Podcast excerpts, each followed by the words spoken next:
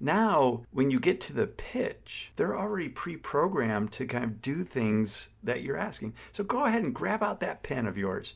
Oh, okay, I got my pen. Okay, write down your name, your phone number, your email address. Now go ahead and tick that box that says, I want more information. Great. Now reach into your back pocket, grab out your credit card, and take those 16 numbers, and then just, just not not quite like that. Right. But you get the idea that it just becomes this thing where it's Simon says, right? I say this, you do this. It's pretty easy to program an audience if you do it from the very beginning and do it in a, in a non-annoying way. How are entrepreneurs like us daring bravely to build a stage, ditch the sweatpants, and step up to the mic? How do we create our own transformative events? So we can get our message out into the world in a bigger way that's not only profitable, but it's actually something we can be proud of? That's the question. And the answers are inside this podcast. My name is Sarah Fejfar. Welcome to Greenroom Central. Today I brought into Greenroom Central Studios Tom Jacobs, also known as the Impact Pilot. He helps business owners drive more sales from stage by helping them find their impact story because everyone loves a good story and an impactful one can move the listener to take action and buy. Tom, welcome to Greenroom Central Studios. I'm so thrilled to have you here. Say hello to Linchpin Nation. Hey, everybody. Glad to be here. Thanks for having me, Sarah. Tom, tell me what your superpower is as it relates to events. yeah, so I realized, I don't know how many years ago, um, when I first started doing events and and started really doing events and selling from events that my superpower is selling without feeling like it's selling at at an event. So, you know, how to kind of move from the presentation and where you're giving all the great information into the sales pitch used to completely get me off my game but um, yeah, once I learned the process and and and practiced quite a bit, you know, being able to easily move into the pitch area so it doesn't even feel like a pitch to myself and it certainly doesn't feel like that for the audience as well. So i'd say that's my little superpower. So tell me more a little bit about that because i think that is the place where everyone can notice a like almost a physical change in people when they shift from this is content time to this is the sale time. And so, yep. Uh, explain a little bit more about the nuances of what's happening there. What happens to most people is exactly what you described. Okay, I go from content, now I'm going into sales. And when you approach it that way, then the person, the salesperson or the speaker, is approaching it that way and the way that you feel is oftentimes is portrayed onto the audience as well. So they, they feel the same thing and feel that emotion. Because a lot of times you know we'll get a little tense like this is the important part. And you know a really funny story. I was in london and i love going to different events just to see how the speakers do things. And a friend and i went to go see the wolf of wall street jordan Belfort uh, do his uh, three hour talk on power of persuasion, I think was what he was selling. And it was basically a three hour sales pitch. And he did he did pretty well up until the pitch time. And and I don't think he'd ever maybe he'd never been in England before and the audience is a little bit different than the US in terms of how you're able to pitch but people started to get up and leave in droves like as he was starting to pitch he was like wait wait the best is yet to come. Like why is everybody leaving? And i was like oh that was just a really bad crash and burn. I think he still made some money off of it but it was just it was awkward to see you know just that that from a, a really good professional right? To see just that shift and you you could tell he was flustered when he went into the pitch, and the audience felt that, and, and they just took off because they they knew what was coming. They're like, I'm not interested. And that's so true that you like the audience feels what you're feeling like they they rise or fall to the level of energy that you're bringing to the room and if you're bringing this frenetic stress. oh my gosh, I'm so nervous to do what I'm going to do next. Energy, it uh, impacts the sale. Yeah, yeah, absolutely. And so, rather, what I like to do now is make the the pitch a continuation of the content. So, a little bridge that I do now is, you know, I always ask for permission, right? So I would say, hey, would it be okay if I go a little bit deeper into how you can start to implement these ideas that I just shared with you at a deeper level? And so people are thinking, well, yeah, of course, show me how I'm going to do that. And so then that enables me to go nicely into the pitch, but I treat the pitch like another learning section of the presentation or more content where I'm teaching them what they're going to get while they're going through my program. And then I just, you know, do the stacks sometimes or, or just talk about what the program is and what their their next step should be. Give me your email address, sign up for the program, see me in the back of the room, scan this QR code, whatever the call to action is. But then it, it becomes just a part of the content itself rather than the pitch. Okay. I absolutely love everything you just said. I am a, a recapper. So I'm hearing that first you're asking them to for permission. And that permission almost is giving you some peace of mind that they actually want what I'm going to do next. So that they're asking me to keep going. And so perhaps that helps alleviate a little bit of the nerves. Is that right? Right. Okay. Yeah. So then absolutely. I'm also hearing then that you're t- t- treating that whole pitch segment as teaching, and that's a mindset yes. shift. it rem- and it feels epic to me. Uh, kind of like I was watching this video this week. Uh, Mel Robbins was interviewing.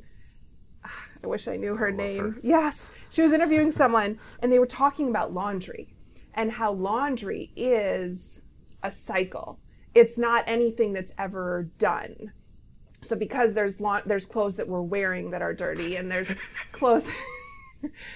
So true. There's there's three times a week. There's clothes that are you know in the hamper. There's clothes that are in the laundry. There's I mean, there's just it's never it's impossible for it to be done, and so we can't think of that as our goal because it's a cycle that we're moving at a pace that works for us.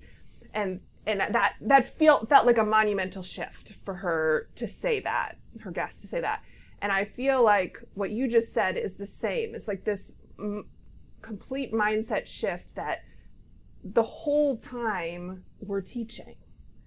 This part where we're making the offer, we just happen to be teaching about what they're going to get and what's going to be required of them and what the outcomes are going to be when they do the thing and what to do next right yep. yeah yep absolutely you're teaching them how to buy from you is, is another way of thinking about it uh, t- teaching them how to buy from you and teaching them how to consume and take action on the thing that you're selling yeah Absolutely. Yeah, I, I think that's yeah, it's a mindset epic shift. mindset sure. shift that might help take like, all the butterflies that are in everyone's stomach and just go like put them to the side.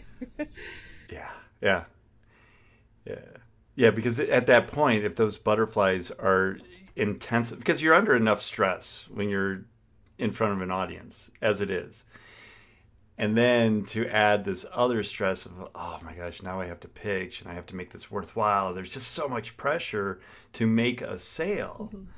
and then crickets mm-hmm. yeah. right they're, they're, it's not gonna because you're, you're too tense that intensifies the audience mm-hmm. then they're like what's what why is he holding back like what's going on up there oh this is an awkward moment he's probably trying to sell me something Oh yes. Yeah. I, I've been in.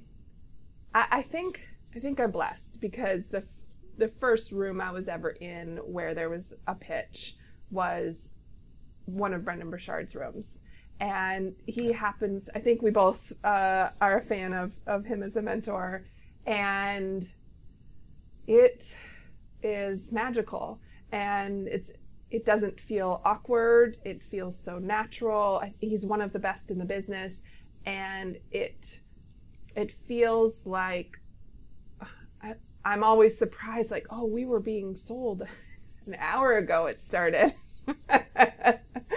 it started at the first email you received. I mean. yeah, exactly, exactly. And I always, I always tell people that if you haven't seen it done well, it is almost impossible for you to picture yourself. I'm a big visualizer. Yourself doing a a pitch that is seamless and feels effortless and is ex- hugely valuable to your guests. Yeah. Yeah, Brendan is one of the best, you know, and and his his friends as well. So like the Bo mm-hmm. Easons, mm-hmm. the um, Roger Loves of the yes. world. Um, you know, even like Tony Robbins. You know, I love going to UPWs just to watch the pitch mm. and you know UPW uh, Unleash the Power Within is what a three day or four day event, and he's like doing two days of it. Um, and it's a four day pitch fest. I mean that that leads up to buying the next thing. Yeah.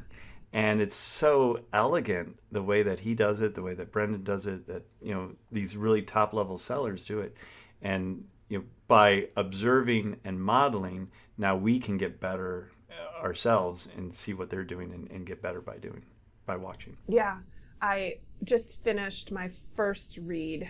I will definitely read it again. $100 Million Leads by Alex Hormozi. Oh, good. And it's phenomenal. And he calls out in there how important it is to watch and listen to commercials and to, to pitches and to mar- the marketing because it because and he almost treats it like a fun game to identify what pieces are where and what they're using as like what, whatever each of the pieces of a strong offer and where they're happening in the marketing and so you're saying that you do that by when you go to mm-hmm. events mm-hmm. and you're, you're, a consumer yeah. of the pitches so that you can break down and understand what are they doing that's working and how can how can I model that and how can I teach that? I mean, I yeah, absolutely. I even went to um, Lakewood Church, which is a, a, mega church in Houston, with Joel Osteen. Oh yeah, I was like, uh, I, I, feel like pastor. I've heard the name of the church, but I couldn't figure it out. And then you said Joel. Yeah, I'm familiar with um, Joel. Yeah, mm-hmm. and he's a he's a great speaker. Um, regardless of you know religious or affiliations yeah. and things like that but great speaker and it's all built up for donations you know and whether you like that or not it, it's irrelevant but the the fact of the choreo- choreography of an event it was and, and again, that event, the, the church event, was just brilliantly done from the moment that you walk into the the congregation. It's it's programmed like everything. The smoke is there. The music starts low. It gradually increases. It's high energy, and he comes out. He's like ah, you know, and then you know, it, just you know, readings and everything. It's just it's so elegant. Mm in in leading up to the ask for donations. And I was like, and those buckets were full when they, they went around too. It was amazing to watch. I've been following Sarah Jakes Roberts on online, and I think it's, I think that's her name. Uh, she just took over as pastor of her father's church, and it's mega. Like their her event. Coming up, Women Evolve, I think it's called, is going to be in a, a sports stadium. There's going to be so many people there. And um, you, you just put an idea in my head. It's so important that we get out and see stuff and see how it's being modeled so, or see how it's done well so that we can go model it ourselves and to not feel constrained by our niche or Yep. industry that and it, it, it's uh, kind of like you think that there's only offers happening in one in you know this kind of space where people are selling digital products uh, or masterminds or retreats or whatever uh, but it, it's actually happening in all over. all over yeah um, so smart so talk to us a little bit about specific tactics that you teach that help people like the okay let's take a show of hands who's ready to go learn more about how they could implement this in their life like the asking permission piece. What are other things that you teach that have really moved the needle for, for your students? Yeah, well, number one is personal story. Mm-hmm. So, how to craft your own personal story in a way that doesn't sound like it's it's you know just for you, but you are involving the audience in that personal story. So, um, you know, every- everybody you know immediately says, "Well, but I don't have any near-death experiences or rags to riches stories to share." I was like, "Well, don't think about the tragedies in your life. Then think about some of the comedies as well, and have a good combination of comedies and tragedies that pr- move." the audience to understand why you're passionate about what you're talking about today hmm. and you know for for coaches and for you know course creators and and, and creatives that is i think even more important because now they understand kind of your passion behind why you created this course or why you're coaching people in a certain way. Yeah. so then they can go yes you're part of my tribe. This is what i want. I believe in you and i believe in your product as well. So you know they're able to kind of go on that journey with you and see themselves in your story when you do the story properly.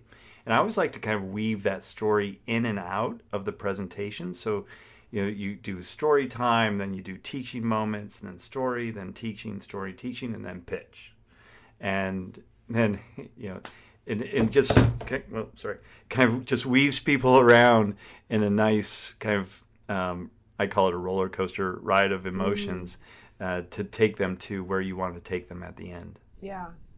So good. I I definitely feel that when I'm in an audience and you know it's like like you said like a Roger or a Bo or a or a Brendan where they they are taking us on a journey and I think you know back to what I said earlier it's so important that we know as the event host that we're in charge of the room. It's our job to manage the energy in the room. And so you're saying that using story is one way to kind of either get them excited or get them serious about a specific point.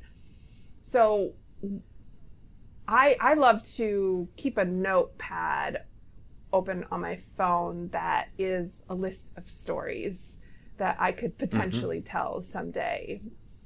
What do you what do you tell people on I, I guess the first step would be just collecting them, recognizing that you you are Yeah. full of stories.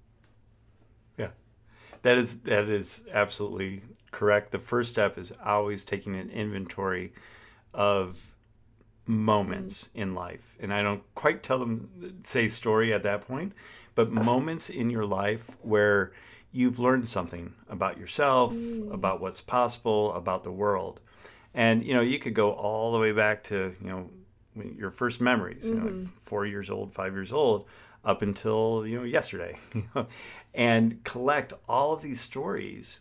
And most most of us, it's just human nature. We always tend to err on the side of tragedy because Right. those are what we typically remember. But don't forget the good good stories as well, because that can be inspirational for people and motivational for people uh, when told the proper way. Um, and the and the tragedy kind of gets people on your side and gets you get them rooting for you as you overcome the tragedy, right? Um, and then the the comedy is can be the, the same thing. But the very first thing that you need to do is have that inventory of stories. And then the second, and this is probably the most important after having a list of stories, is finding out which story has the most emotional impact or charge to it. And what I mean by emotional charge is um, a technique that I take my students through is I, we go through each of the stories and I ask them to put themselves in that time, in that place, in that story. And I'm observing them, but I'm also asking them to observe their own physiology mm. to see if there's a change in heart rate. I, I, I can see them shifting their seats a little bit, getting a little nervous, or laughing, or even you know a tear shed. But I'm looking for the those emotional reactions to the stories. And then we go through and we list out the top three that have the most emotional charge to them. And nine times out of 10, they're the three stories that they don't want to tell. Oh, no. but that they have to. But they have to tell those stories. And and then we work we work through that, work through the nerves. And those become the best stories. I had I had one one client and she had she had just a such a heartbreaking story where she was a, a police officer, but she went in to the academy at 39 years old, left left an advertising career, a really lucrative advertising career, to go into policing. And she was 39 years old, never shot a gun before. And she was expected to have a certain proficiency I hope for police officers anyway, a certain proficiency in terms of shooting, and she just wasn't getting it, and she was having a test. And but basically, we worked around her story of where she was actually thinking about using that gun on herself. Wow. And and when I first heard that, I was like, oh my gosh. Uh, are you comfortable with this? And I was like, because if you are, this is going to be an amazing, mm-hmm. like showstopper and we, that was the impact moment. So I had her start her talk at that point, and we always come up with an impact moment or impact statement, uh, a sentence that grabs the audience's attention from the very beginning, so that they pay attention. So I never have somebody come out on stage and go, "Oh, thank you so much, Sarah, for introducing me. That was a very lovely introduction. I'm glad that I'm here. Oh, hi, Joe. I see you over there." And that's oh, ah. You know, it's like, yeah, stop the presentation at that point. Nobody's listening. Yes. So instead, she comes out on stage and she she just looks at the audience, takes a breath, and and says I was sitting in my blue BMW that had seen better days with my service revolver sitting on my lap, thinking about ending it all that day. Mm. And I and she videotaped this for me so I could review, and I heard an audible gasp from the audience. Like and I, I couldn't see the audience, but I could hear them. And I'm sure they were all like put all their phones down. They were like on the edge of their chairs, leaning in, wanting to know the rest of the story. And it like that is how you grab an audience's attention. And again, it doesn't have to be a tragedy. It doesn't have to be a near life you know, mm-hmm. suicide attempt or anything like that. Um, you can always grab people's attention in many different ways. And that's the way to start the presentation. And and then it just it and then you just take them on a roller coaster ride from there because you have them in the palm of your hand at that point. Wow. Oh, I love, I love the permission you gave all of us not to have be writing down fully fleshed out stories or even things that we think are stories. You said just write down, just start a log of moments of your life. And that feels like a weight is lifted off of my shoulders. that it seems like an easy way to get started and capturing moments in our life that could be worth retelling in an event situation as a way of managing the energy in the room and bringing people along on a journey through yeah. our our whole presentation and up through the offer. That's so good. Uh, it, it's, it's and the more you talk about how you helped her, it it is telling me that this is really an area where we can benefit so much from a coach who knows exactly mm. how to like help us then triage our moments into what are the ones worth diving a little deeper into creating stories out of fleshing out and and then how to put that into a, a talk. So good. Yeah. Yeah thanks. So if stories and bringing people on that emotional roller coaster that journey if you will are really nice tool to have in our our our tool bag what else is maybe something even simpler that we can do like a raise your hand if you're interested, you know, asking for for permission to keep going. What's, what's something else you you teach your students? Yeah, so like that's that's a really great example, the the raise your hand. And whether you're doing a webinar or a live event, um, having your audience do things with you along the way, starting from the very beginning, is is programming them to then take some type of action, mm. right? So getting them to raise their hand. And I always, whenever I'm I'm getting audience participation, I always raise my hand too because we're we're all mirrors, right? Hey, does this you know, does this resonate with anybody out there? Yes. Have you been in a situation like this too? Just let me know right? And er, you know, it's like Pavlov's dog, right? Yes. They start to drool when the bell rings. And so while you're doing that, now when you get to the pitch, they're already pre-programmed to kind of do things that you're asking. So go ahead and grab out that pen of yours. Okay, I got my pen. Okay, write down your name, your phone number, your email address. Now go ahead and tick that box that says, I want more information.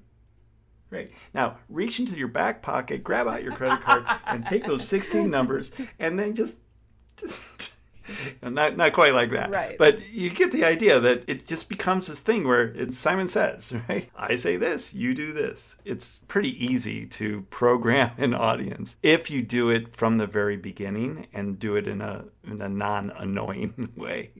But I also think that it's it's twofold. Like you're also training yourself to do that, to make that ask uh, yep.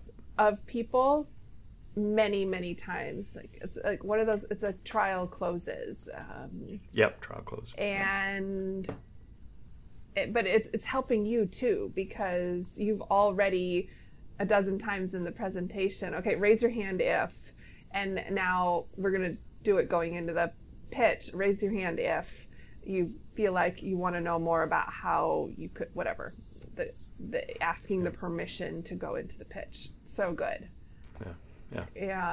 And then i i do want to share one other nugget that every speaker needs to pay attention to. So it's we can walk and we can talk mm-hmm. but we don't do those at the same time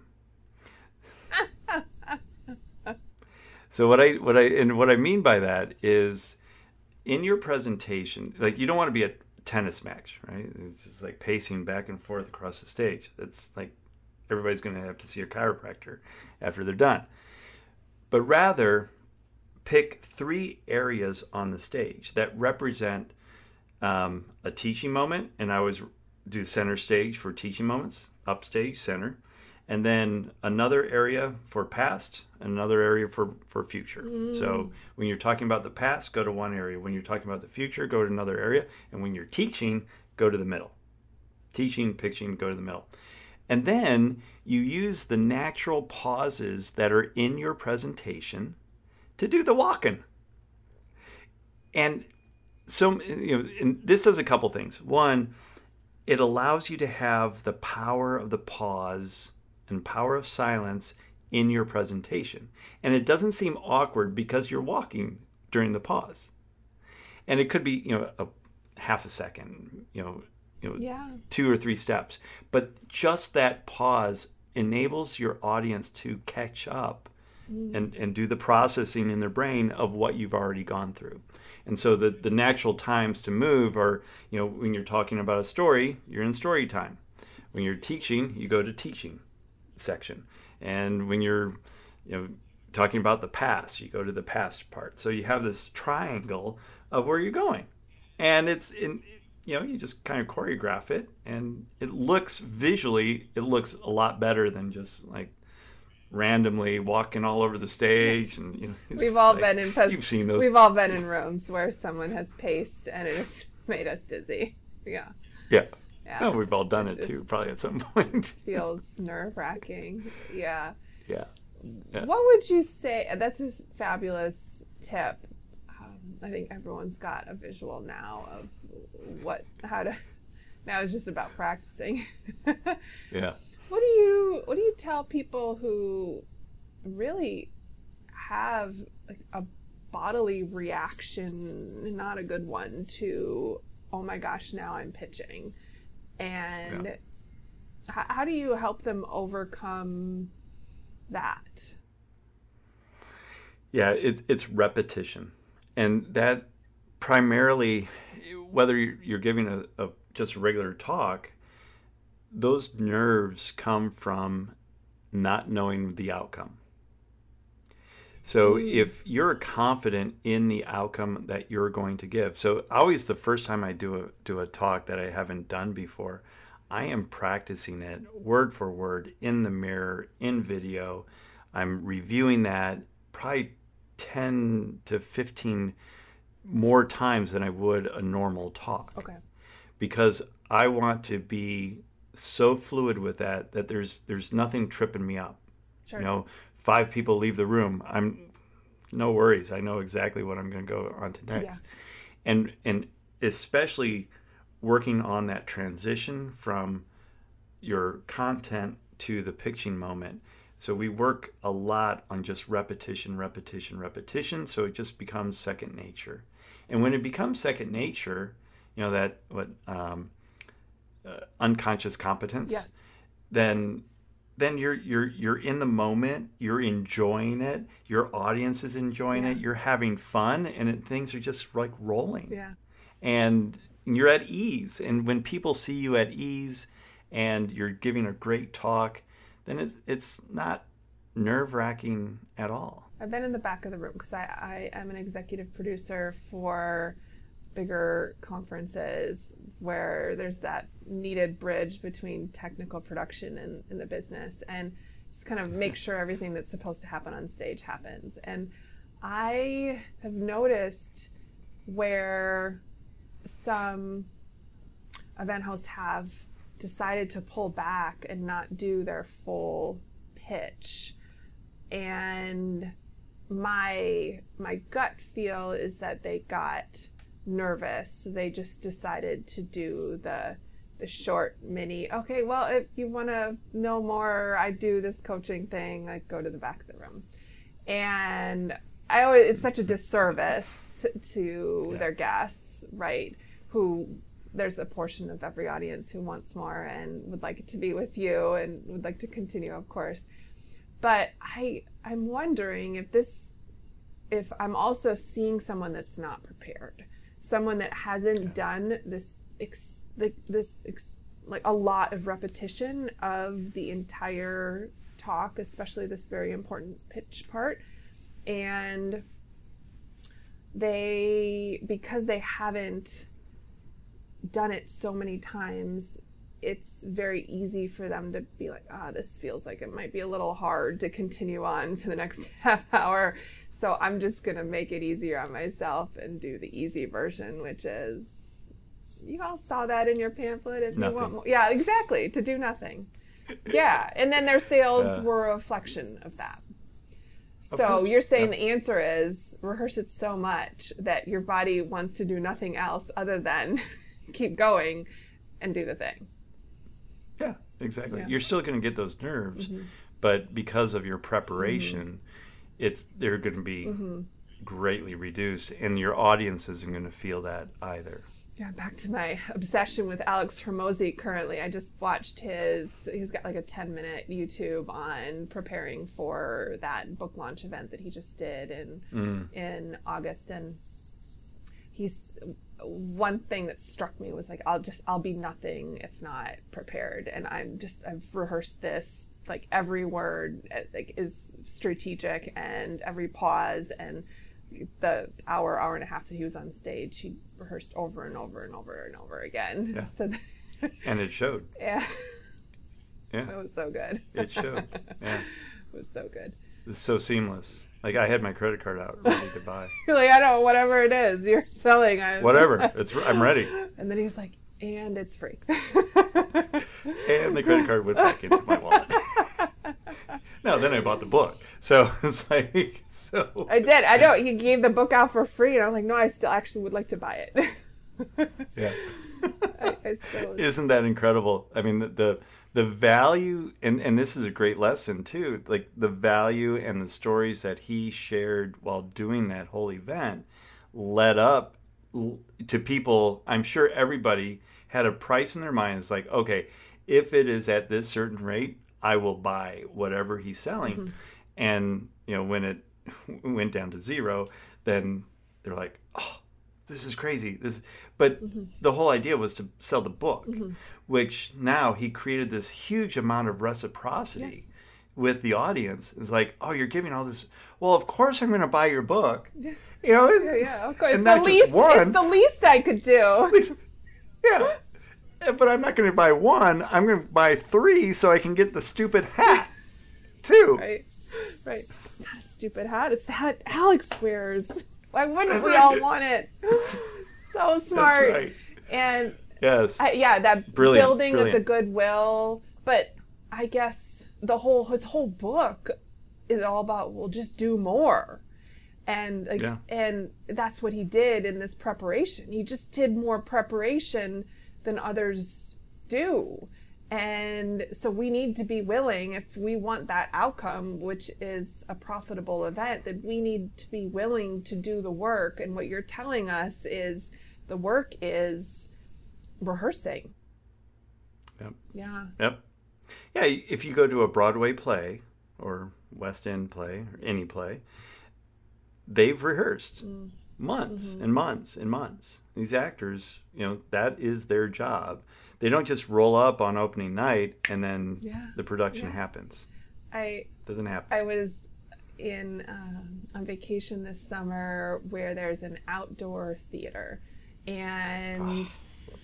In the middle of the woods. It's idyllic, and I was my um, my kiddo's friends with uh, a kid of the actors, and so we went to one of the shows, and then we were having like a play date.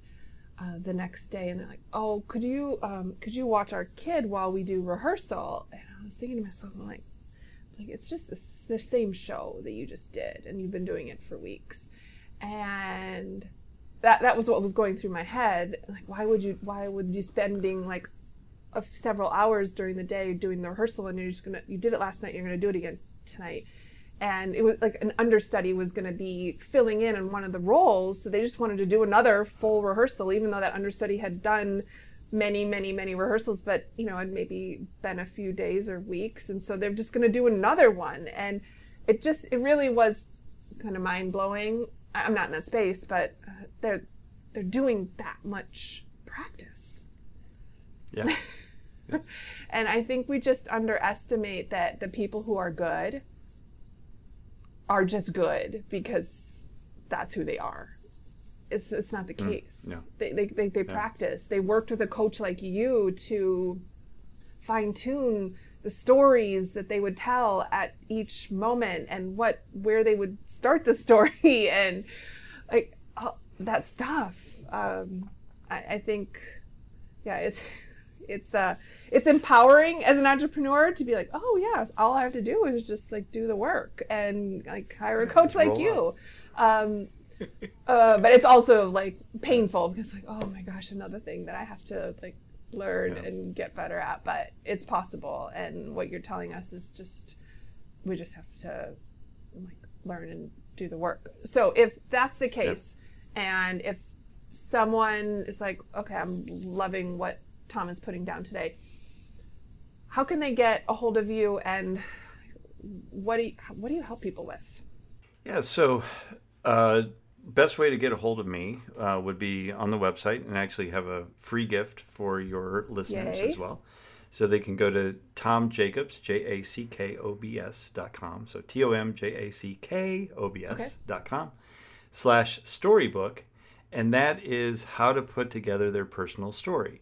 And when they download that, there'll be a, a training as well where it's a live or a video of me going through uh, with a client rearranging her story Okay. to make it more dramatic.